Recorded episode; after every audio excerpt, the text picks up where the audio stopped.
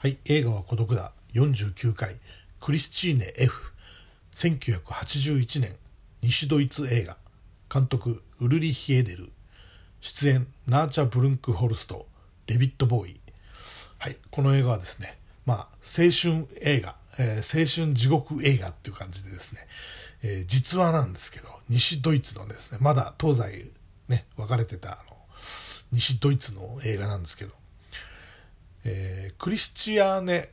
フェルシリノというね、フェルシェリノという、まあ、あの、実際の人物とね、女性のですね、まあ、あの、手記というかね、それを映画化したものなんですけど、まあ、彼女が14歳の時、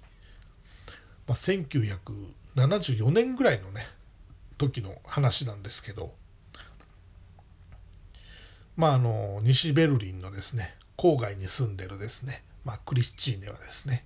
まあ、すごくあの真面目な少女だったんですね。で、あの、両親が離婚してですね、その団地からですね、えーお父さんとですね、その妹がですね、妹はお父さんのとこに着くってことで、まあ、出て行っちゃうんですね。で、クリスチーネはですね、お母さんと二人暮らしになるんですね。で、この西ベルリン郊外の風景なんですけど、まあ、電車の中から見た風景、電車が走ってる時に電車の中から見た風景、夜の風景ね、が結構頻繁に出てくるんですけど、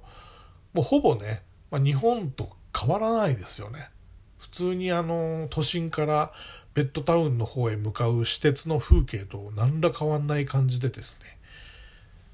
謹慎感が湧くというかね。だから我々ってよく電車、通勤の時電車の中から外を見るじゃないですか。そのシーンが出てくるんで、ちょもうそこでですね、結構感情移入するような感じなんですけど、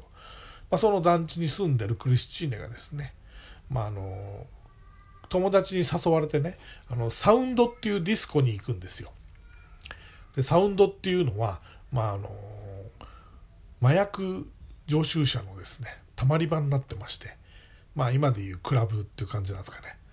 で、そこに行くんですけど、で、周りはね、あの、麻薬をやったりしてるんですけど、最初クリスチーネはすごく真面目な子なんで、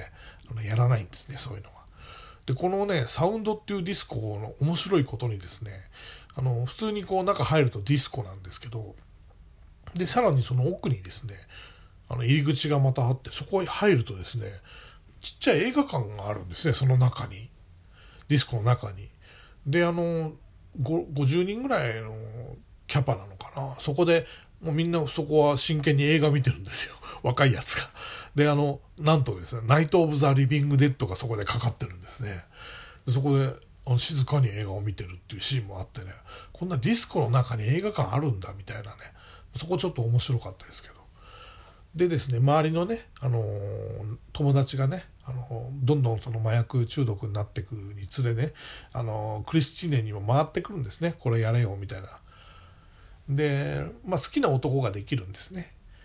で、好きな男がもう薬中になってってですね、その好きな男に、あの、禁断症状をさせたくないために、まあ薬をあげる、あげたいがためにですね、だんだんそのクリスチーネもですね、あの、体を売ったりしてですね、あの、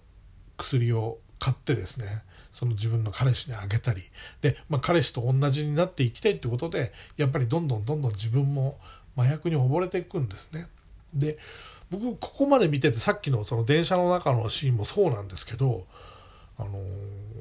自分がね、この若い頃ね、クリスチーネぐらいの時にですね、あの麻薬さえなければ、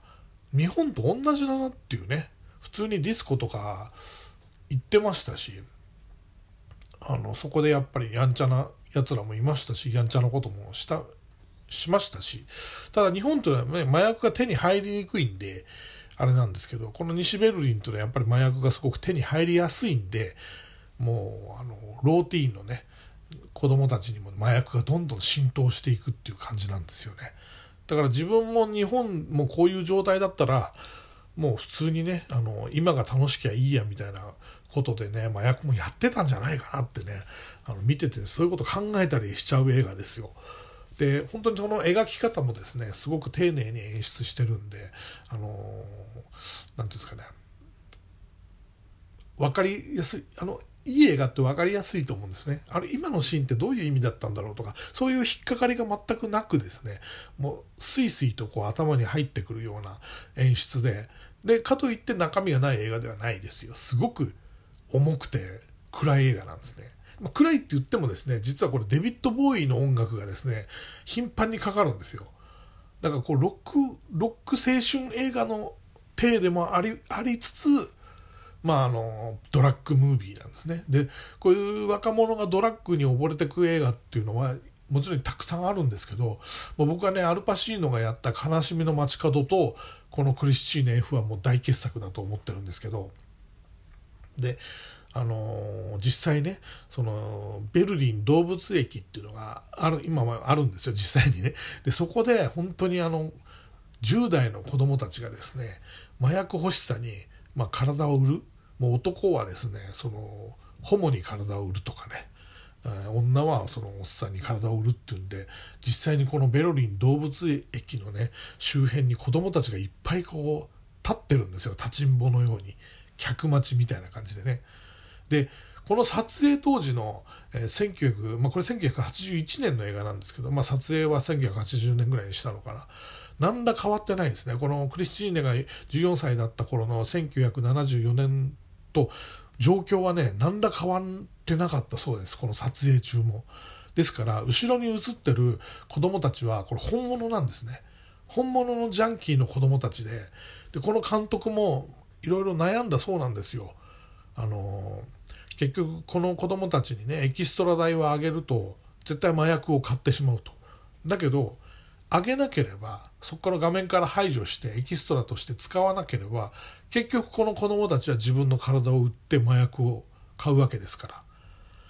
それだったら、まあ、あの、エキストラ代は上げた方がいいんじゃないかっていうね、そういう判断をしてね、あの、本当にこの内容と同じ状況で撮影が進んでいったっていうね、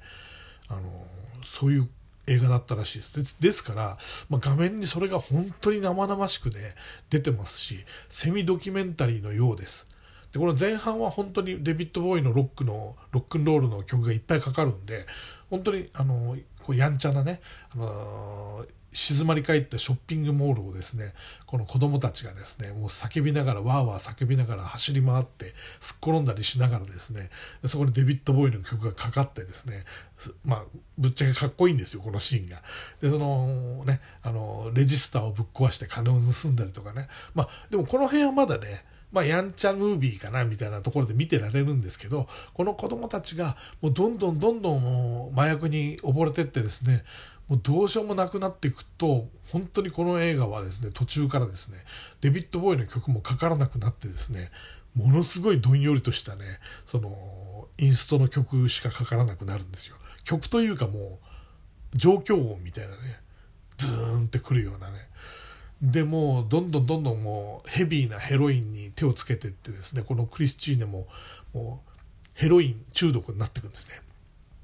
で、その彼氏とね、あの、どんどんどんどんその麻薬をやっていく日々が続いてですね、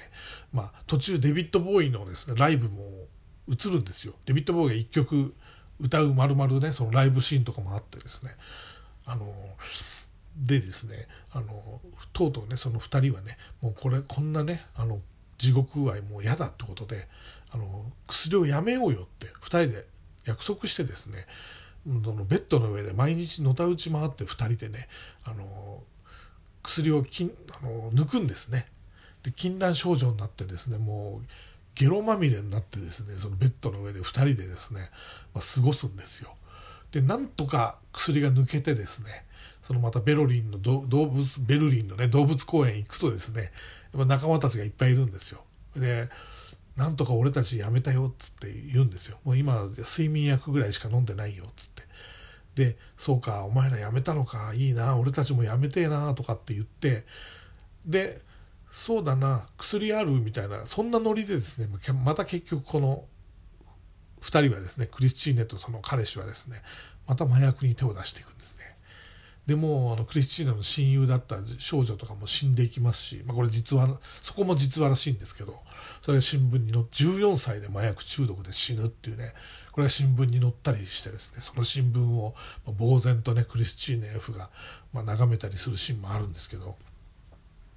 まあ最終的にはですねもうどうしようもなくなったところで、